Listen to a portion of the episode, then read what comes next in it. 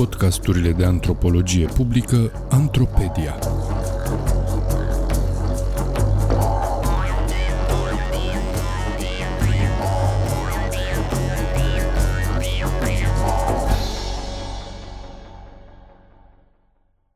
Reflexii despre importanța datelor calitative în cercetarea migrației românilor.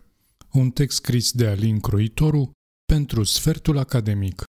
Citit de actorul Daniel Popa.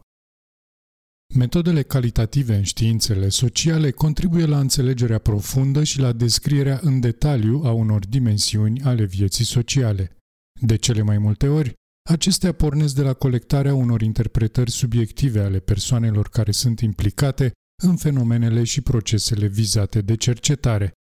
Printre cele mai frecvent utilizate metode de culegere a datelor calitative regăsim interviurile individuale și interviurile de grup, cercetările etnografice și observația participativă.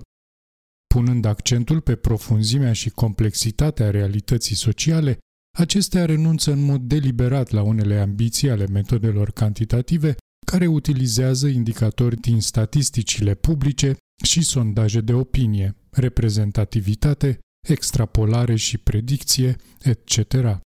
În acest context, poate fi util să reflectăm la modul în care datele calitative contribuie la explorarea multiplelor fețe pe care le are migrația internațională a românilor. Cercetarea migrației internaționale este una dintre temele cu lungă tradiție în studiile sociale, iar registrul de analiză este unul divers și include, fără a se limita nici de cum la acestea, cauzele pentru care oamenii migrează, planurile individuale sau familiale din spatele dezvoltării unei traiectorii de migrație, experiențele avute în străinătate și, în situația celor reveniți, cauzele și experiențele asociate revenirii. Folosite ca resurse de sine stătătoare sau în combinație cu alte metode, datele calitative aduc contribuții esențiale pentru înțelegerea realității sociale. Acestea fac accesibile microuniversurile din spatele experiențelor de migrație și rațiunile individuale care stau la baza unor atitudini și comportamente. În plus, studii recente din sfera migrației arată cum datele calitative permit încadrarea biografiilor individuale asociate cu migrația internațională în cadre de la nivel meso pentru discutarea impactului pe care fenomenul îl are asupra comunităților rețelelor sau organizațiilor. Faptul că România a devenit una dintre principalele țări de origine pentru migrația intraeuropeană este cunoscut, dar în spatele acestei realități sunt multe dimensiuni care merită și pot fi explorate utilizând date culese prin metode calitative.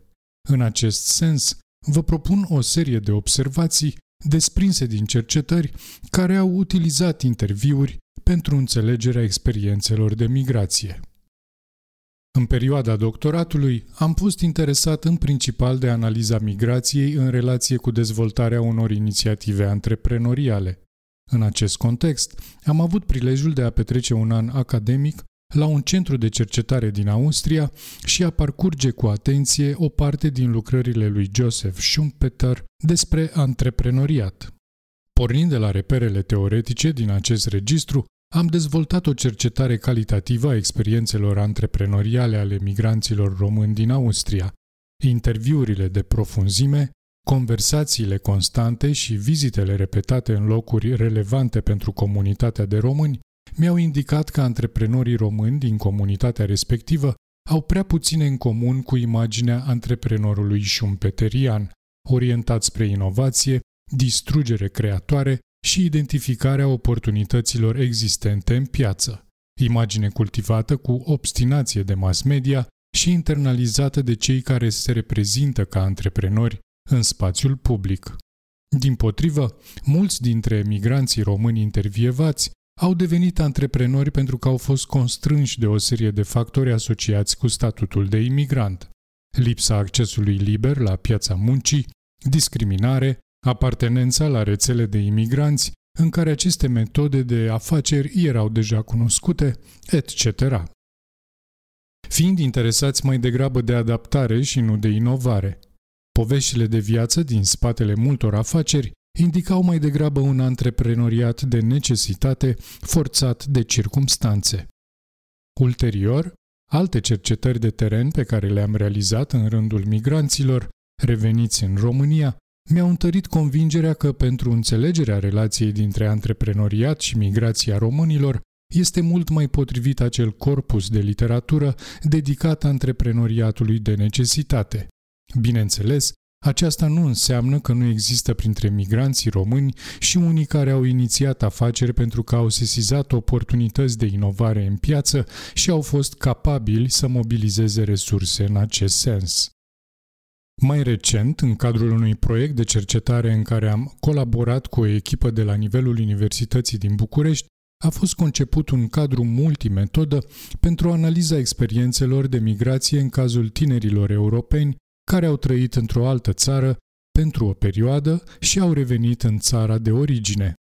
Acesta a fost un studiu în care culegerea de date calitative s-a desfășurat cu un grad mare de standardizare și proceduri mai stricte pentru a permite comparația rezultatelor din diferite țări implicate în proiect. În acest sens, Alegerea persoanelor care au fost intervievate a fost făcută pe baza unui set de criterii care să asigure acces la categorii diverse de tineri migranți reveniți în țara de origine. Pe de o parte, a fost utilizată o distinție între migrația pentru muncă și cea pentru studii, pentru a include categorii complementare de migranți. Pe de altă parte, în interiorul grupului de migranți pentru muncă a fost operată o diferențiere în funcție de nivelul de calificare avut de aceștia. De asemenea, instrumentul de colectare a datelor calitative, ghidul pentru interviurile semi-structurate, a fost elaborat în limba engleză, tradus și testat de fiecare echipă în limba națională. Un astfel de demers este unul provocator pentru orice cercetător, pentru că presupune adaptarea propriilor interese de cercetare sau chiar renunțarea la o parte dintre acestea în favoarea unor teme agreate la nivelul consorțiului. Colectarea datelor utilizând proceduri de selecție definite, ex ante, de exemplu, categorii de vârstă, listă de țări de destinație în care persoanele au trăit o perioadă, durata petrecută la destinație, perioada petrecută după revenire, nivelul de calificare al persoanei, etc., se poate dovedi constrângătoare și uneori complică mult dezvoltarea unui teren calitativ. Eforturi făcute pentru identificarea unor potențiali respondenți rămân fără rezultate directe pentru proiect și pun cercetătorul în fața unor decizii complexe. Exemple desprinse din această cercetare de teren sunt cele în care persoanele erau contactate pentru interviu ca urmare a recomandării primite de la un alt intervievat, dar la momentul interviului se dovedea că nu îndeplinesc cumulativ toate criteriile presupuse pentru realizarea interviului. De exemplu, persoana îndeplinește celelalte criterii, dar s-a întors în țară de mai puțin timp decât estimase cel care l-a recomandat pentru interviu. Ca cercetător de teren, trebuie să decizi dacă un astfel de interviu va fi realizat chiar dacă nu va putea fi inclus în setul de interviuri utilizat pentru comparațiile din proiect. Pentru cercetător, Realizarea interviului poate să aducă multe informații utile pentru înțelegerea fenomenului studiat, dar poate și să genereze situații complexe în care informațiile aflate din aceste interviuri să contrasteze cu cele aflate în interviurile din proiect. Alternativa în care interviul nu este realizat poate trezi, pe de altă parte, o suspiciune din partea celui contactat și o potențială raportare negativă a persoanei la cercetarea socială în general. Poate, nu mai puțin important, a lucra cu proceduri stricte de selecție predefinite poate limita cunoașterea derivată din dezvoltarea iterativă a unui teren calitativ. Totuși, în acest caz, numărul mare de interviuri realizate în cadrul proiectului, 120 de interviuri, și concentrarea acestora la nivel regional, regiunea nord-est și regiunea centru, a oferit premize favorabile pentru a înțelege modul în care tinerii români reveniți se raportau la momentul convorbirii la experiențele de migrație. Toate interviurile au fost înregistrate audio cu acordul participanților și au fost transcrise de operatori.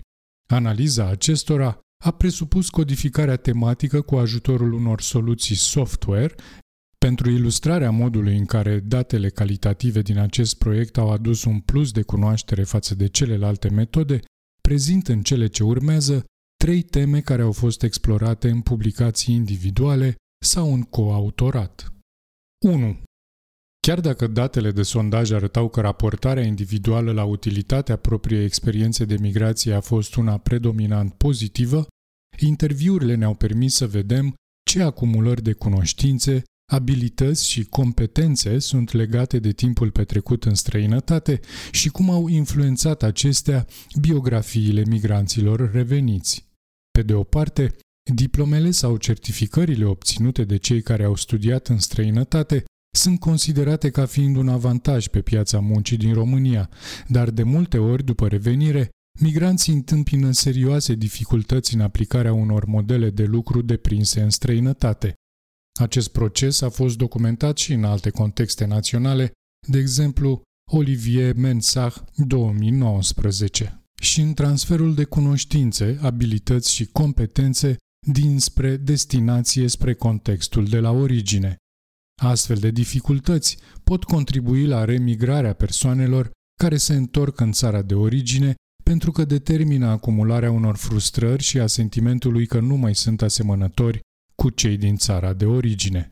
Pe de altă parte, există o sumedenie de cunoștințe și abilități pe care tinerii migranți consideră că le-au dobândit în străinătate, chiar dacă nu au evaluări formale pentru atestarea acestora.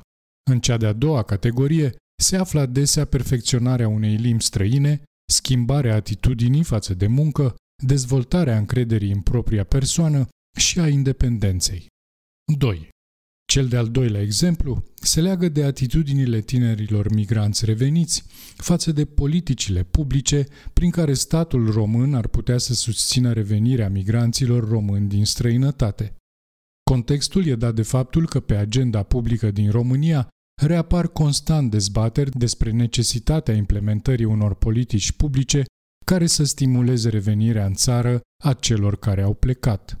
Pornind de la datele din același proiect, împreună cu Monica Șerban, am analizat ce cred tinerii migranți reveniți despre oportunitatea unor astfel de inițiative. Interviurile au arătat că oamenii se raportează în mod diferit la necesitatea unor astfel de politici și la justețea aplicărilor în cazul migranților români. Unele persoane au adus în discuție necesitatea ca astfel de politici să fie selective și orientate după principii care să asigure necesarul pe piața forței de muncă acolo unde aceasta lipsește, doctori, constructori, etc., ceea ce face relativ insignifiant factorul cetățeniei celui pe care statul îl susține în procesul de reintegrare.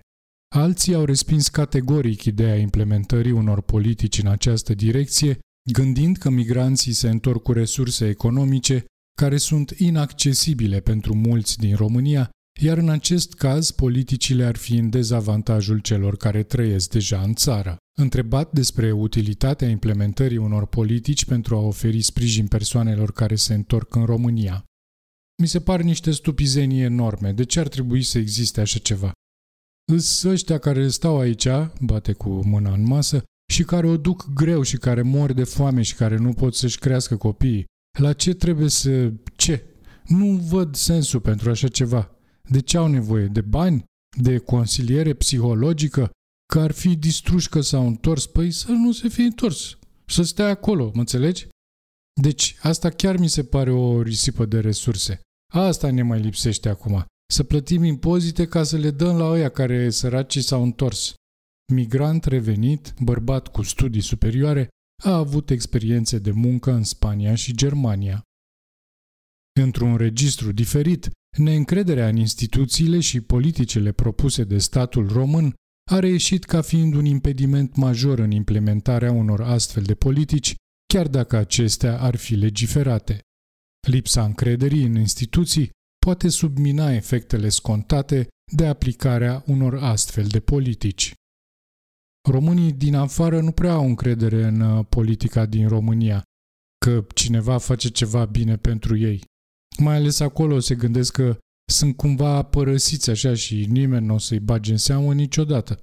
Migrant revenit, bărbat cu studii superioare, a avut multiple experiențe de migrație în Italia. 3. Pornind de la date calitative din același proiect, ultima temă pe care o ilustrez dorește să extindă ceea ce adesea se înțelege prin termenul revenire. Întoarcerea din migrație nu are loc întotdeauna în localitatea din care persoana a plecat la momentul emigrării. În studiile de migrație, o traiectorie care presupune întoarcerea în aceeași localitate este denumită U-turn, iar cea care caracterizează o revenire într-o altă localitate, J-turn. Pornind de la această idee din literatură și de la datele calitative culese de la tinerii migranți reveniți în regiunea centru, într-o analiză cu Ionela Vlase, am arătat că există un segment relevant chiar dacă mai puțin numeros decât cel caracterizat de U-turn, al celor care la momentul revenirii se stabilesc într-o altă localitate decât cea din care au emigrat. Analiza tematică arată că în spatele acestor procese de la momentul revenirii se află și diferențe de gen, femeile se regăsesc mai frecvent într-o astfel de situație, iar aria factorilor determinanți includ aspirații din sfera educației, a stilului de viață și ambiții profesionale, dar și căutarea unor rețele de sprijin pentru familiile cu copii.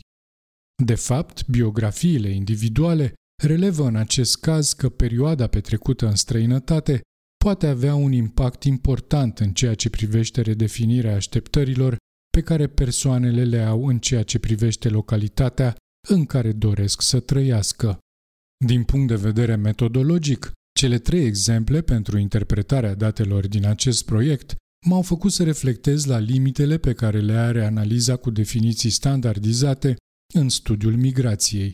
Exemple, migrația pentru muncă versus migrație pentru studii, migrant cu calificări înalte versus migrant necalificat sau slab calificat. Pentru multe din temele analizate, profunzimea permisă de o astfel de abordare aduce mai degrabă cu o scală de tip termometru, cu multe subunități sau nuanțe care pot fi surprinse utilizând date calitative, iar categoriile standardizate sunt văzute mai degrabă ca valori minime și maxime pe această scală. În plus, complexitatea biografiilor individuale necesită, în cazul studiului migrației, suprapunerea sferelor vieții și conștientizarea limitelor impuse de categorii predefinite. Nu în ultimul rând, analiza datelor culese în anii de desfășurare a proiectului necesită de asemenea timp de reflexie după finalizarea acestuia. În cazul de față, unele rezultate bazate pe date calitative din cadrul proiectului au apărut la mai bine de patru ani după finalizarea acestuia, iar alte analize sunt încă în lucru.